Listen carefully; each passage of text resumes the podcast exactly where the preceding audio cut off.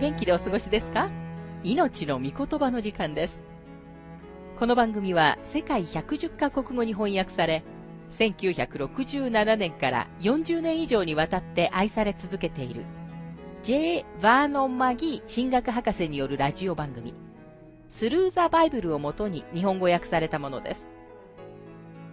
旧新約聖書66巻の学びから、イザヤ書の学びを続けてお送りしております。今日の聖書の箇所は、イザヤ書38章39章です。お話は、ラジオ牧師、福田博之さんです。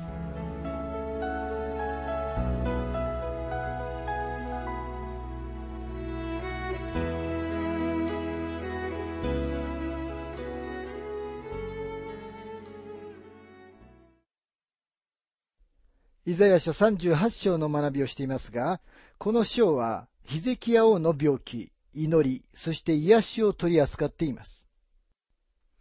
ヒゼキヤがアッシリアの軍勢に攻められていた時、彼は種物に悩まされていました。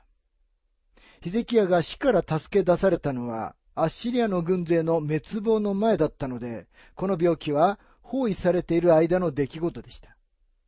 ですから、ヒゼキヤの祈りに対する答えは、イザヤによる来るべきエルサレムの解放の予告に関して、彼の心を励ましたに違いありません。ヒゼキヤは29年間国を統治しました。彼はこのことが起こってから15年間国を統治しました。ですから彼の病気は統治の14年目の出来事でした。セナケリブはヒゼキヤの統治の14年目にエルサレムに対抗して出てきたことが書かれています。イザヤ書36章の一節ヒゼキヤ王の第14年にアッシリアの王セナケリブがユダのすべての城壁のある町々を攻めてこれを取った。ヒゼキヤの病気とエルサレムの包囲というすべてのことは同じ年に起こったのです。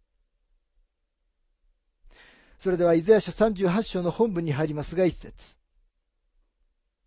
その頃、ヒゼキヤは病気になって死にかかっていた。そこへアモツの子、預言者イザヤが来て彼に言った。主はこう仰せられます。あなたの家を整理せよ。あなたは死ぬ。治らない。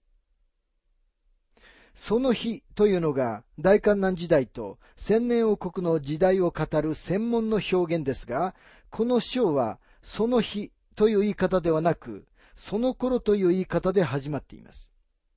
イザヤは何の頃のことを話しているのでしょうか彼は自分やヒゼキヤが生きていた時代のことを話しているのです。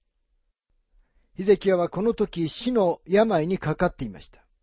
彼は今にもそれが原因で死のうとしている始末にかかっていました。その上に彼はアッシリア人たちとの問題もあったのです。ヒゼキヤの始末は、ガンか、ツァラーとか、何かそれに近いものだったと思われます。いずれにしても末期的な病気で、彼の死の時が近づいていました。そして死の宣告がイザヤによってヒゼキヤにもたらされました。私たちはその日その時を知りませんが、この死の宣告は私たち一人一人の上に言い渡されています。ヘブル人への手紙9章の27節にはこのように書かれています。そして人間には一度死ぬことと死後に裁きを受けることが定まっているように、それは人間ではなく神様が定められた日です。もし私たち一人一人が自分の正確な時を知っていたなら、私たちのライフスタイルは必ず変わるはずです。マギー博士はある時、若い牧師から手紙をもらった時のことを次のように述べています。彼は医者から自分が癌で余命いくばくもないと言い渡されていました。彼は何人かの友人たちに手紙を送りましたが、私もその中に入れてもらう特権に預かったのです。死の影にある人物がどのようなことを考えているかがわかるように、ここに彼の手紙からの短い文を引用します。僕はここ数日の間に一つのことを発見しました。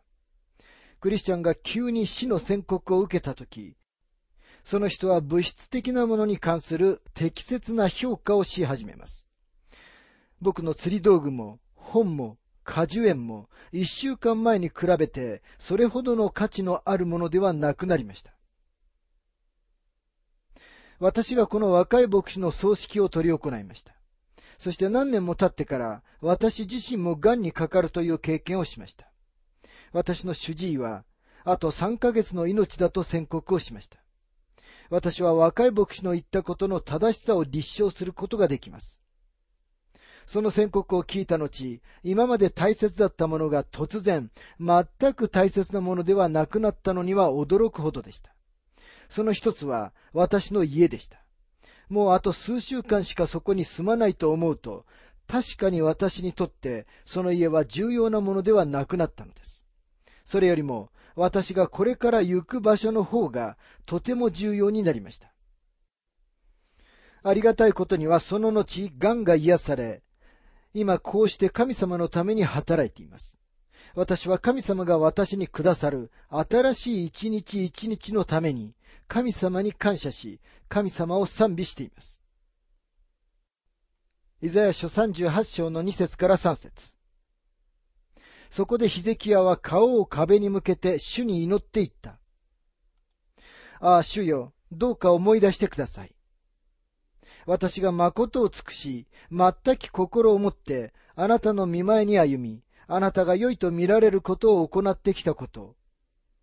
こうしてヒゼキヤは大声で泣いた。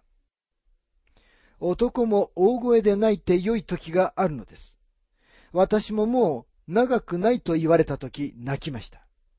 若い牧師も主治医からニュースを聞いた時に泣いたに違いないと思います。このような時には神様の見前に心を注ぎ出して泣くべきなのです。でもヒゼキヤは同時に祈りました。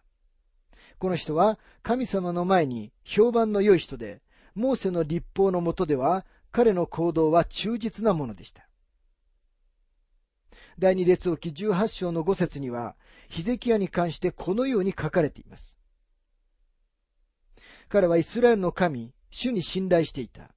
彼の後にも、彼の先にも、ユダの王たちの中で、彼ほどの者は誰もいなかった。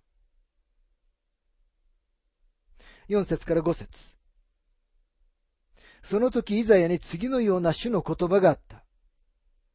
言ってヒゼキヤに告げよう。あなたの父ダビデの神、主はこうおせられます。私はあなたの祈りを聞いた。あなたの涙も見た。見よ、私はあなたの寿命にもう15年を加えよう。神様は確かに彼の祈りを聞き、彼の命をさらに15年伸ばされました。神様がそうされたのは、ヒゼキヤのゆえではなく、ダビデのゆえでした。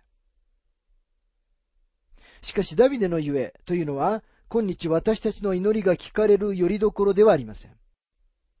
私たちの祈りが聞かれるのは、ダビデよりも偉大な子孫である主イエス・キリストのゆえです。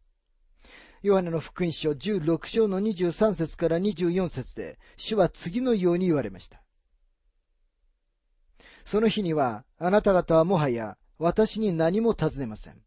誠に誠にあなた方に告げます。あなた方が父に求めることは何でも、父は私の名によってそれをあなた方にお与えになります。あなたは今まで何も私の名によって求めたことはありません。求めなさい。そうすれば受けるのです。それはあなた方の喜びが満ち満ちたものとなるためです。あなたはキリストの皆によって天の父に直接自分の願い事を持っていくことができるのです。キリストの皆によって祈ることは、あなたがキリストのうちにあること、そしてあなたが主の御心がなるようにと祈っていることを意味します。つまりそれは主を喜ばせるための祈りであるということです。ですから主はあなたの病を癒されることもありますし、癒されないこともあります。主こそが決断をされるお方なのです。イザヤ書38章の6節私はアッシリアの王の手からあなたとこの町を救い出し、この町を守る。神様はエルサレムをアッシリアから助け出されることを、ヒゼキヤを死から助け出されることと結びつけられます。一つの願いに対する神様のお答えは、神様が他の願いにも応えてくださることにもなりました。このことは私たちにとって大きな励ましになります。7節から8節これがあなたへの主からの印です。主は約束されたこのことを成就されます。見よ私はアハズの日時計に降りた時計の影を10度後に戻す。すると日時計に降りた日が10度戻った。神様は彼の祈りに応えてくださるという保証のために、ヒゼキヤに印をお与えになりました。9節ユダのヒゼキヤが病気になって、その病気から回復した時に記したもの。これに続く箇所は、死にかなり近づいた人物による死に関する立派な論文です。多くの人たちが、ヒゼキヤはこの時に詩編116編を書いたと信じています。イザヤ書38章の20節主は私を救ってくださる。私たちの生きている日々の間、主の宮で琴を奏でよう。この時、ヒゼキヤの心に大きな賛美が湧き上がってきました。彼の神様への賛美の歌は明らかに音楽に乗せて歌われたものだと思います。ところが、この経験の後、ヒゼキヤはむしろ高ぶり、王兵になりました。神様の目から見た歴史である歴代史の中には次のように書かれています。第二歴代史32章の25節ところがヒゼキヤは自分に与えられた恵みに従って報いようとせず、かえってその心を高ぶらせた。そこで彼の上に、またユダとエルサレムの上に見怒りが下った。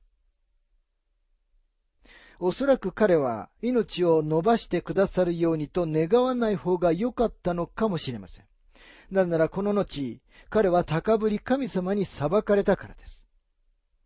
私たちは弱い罪人ですから、ヒゼキヤが経験したような奇跡を経験した後に、主から離れてしまう危険性があります。そのような経験は人を主に近づけると思うかもしれませんが、その代わりにそこには主から離れてしまう大きな危険もあるのです。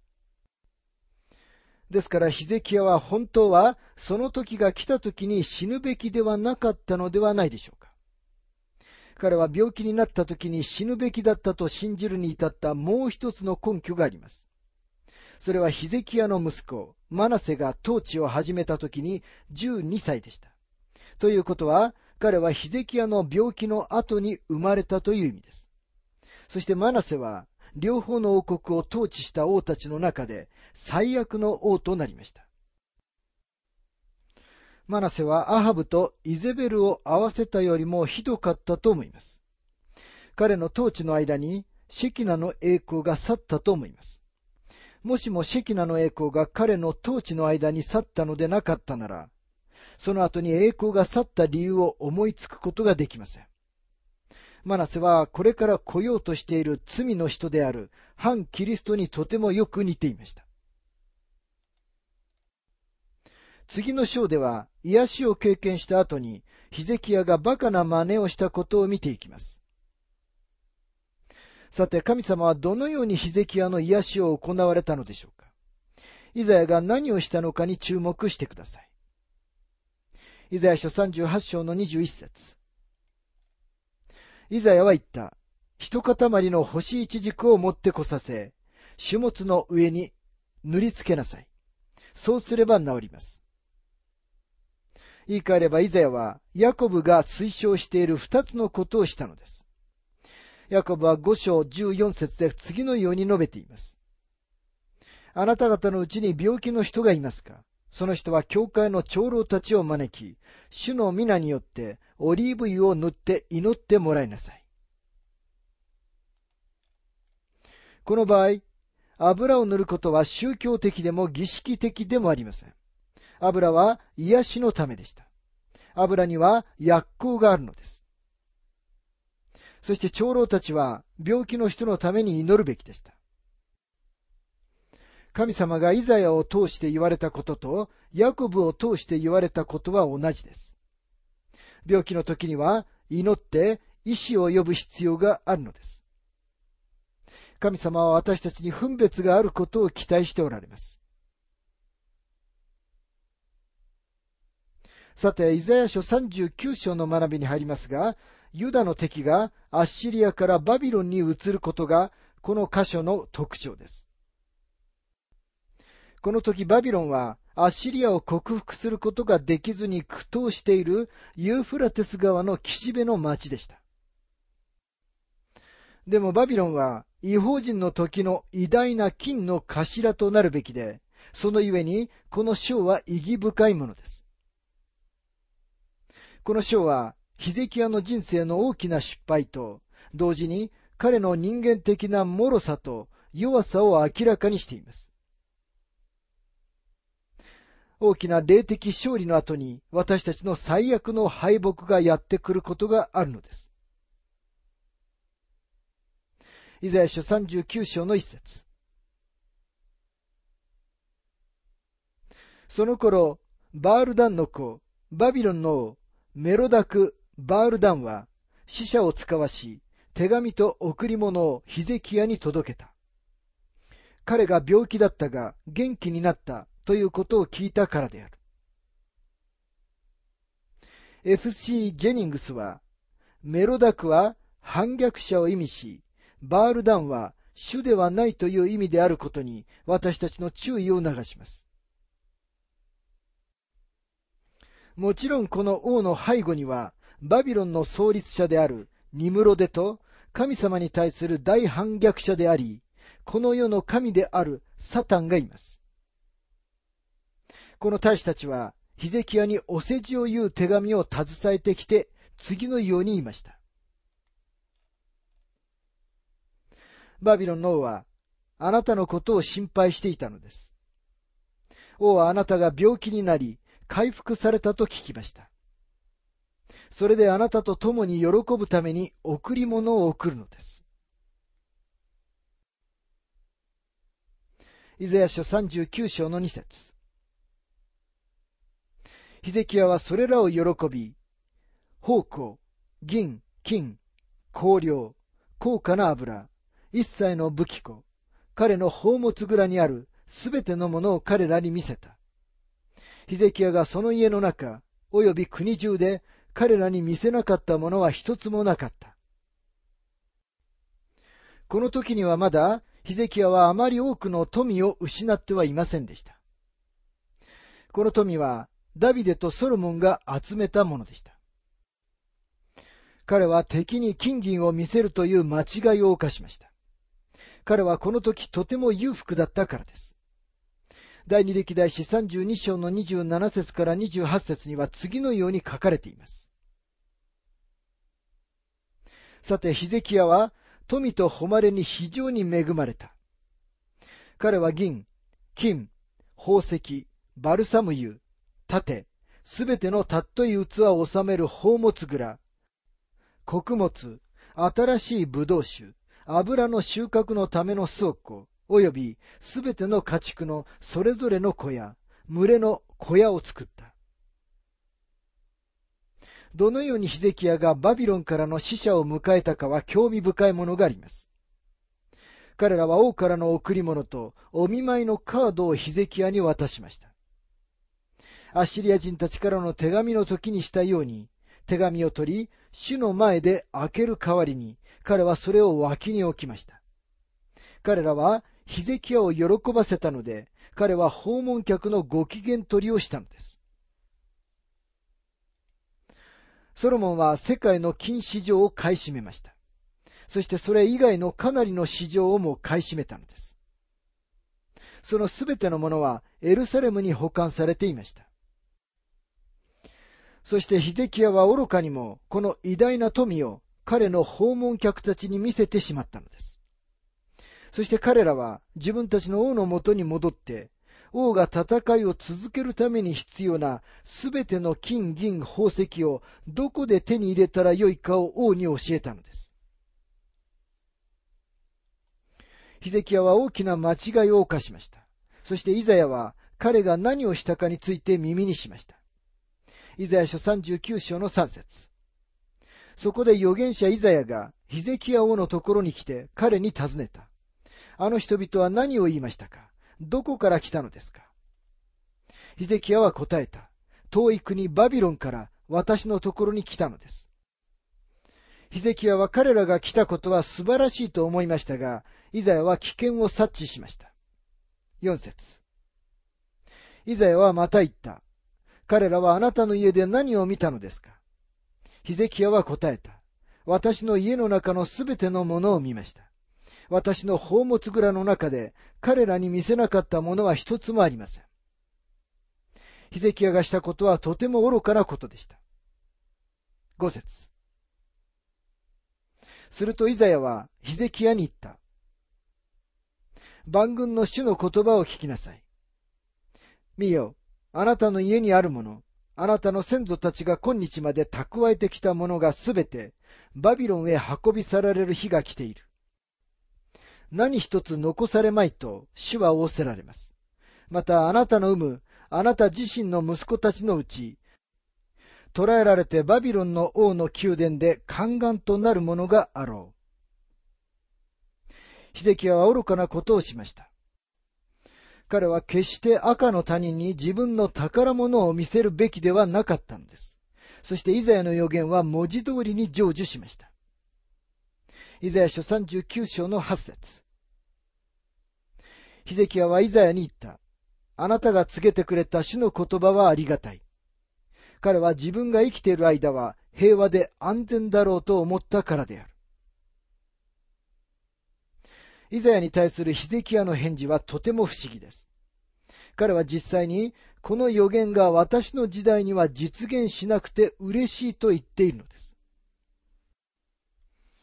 彼はこれらのことが自分の時代には起こらないことを感謝していますが、自分の子供たち、孫たち、ひ孫たちはどうだというのでしょうか。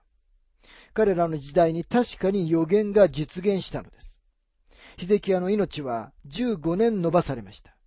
しかし果たしてそれは本当に良いことだったのでしょうかそれは良いことではありませんでした。彼は愚かなことをするために生き延びたようなものでした。その間に三つのとんでもないことが起こったのです。この章で、イザヤ書の歴史の部分は終わります。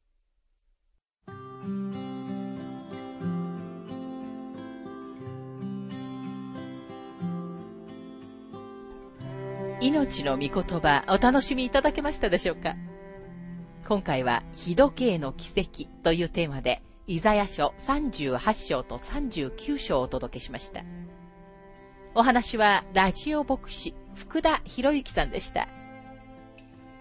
なお、番組では、あなたからのご意見、ご感想、また聖書に関するご質問をお待ちしております。お便りの宛先は、郵便番号592-8345大阪府堺市浜寺昭和町4-462浜寺聖書協会命の御言葉の係メールアドレスは全部小文字で ttb.hbc.gmail.com です。どうぞお気軽にお便りを寄せください。それでは次回までごきげんよう。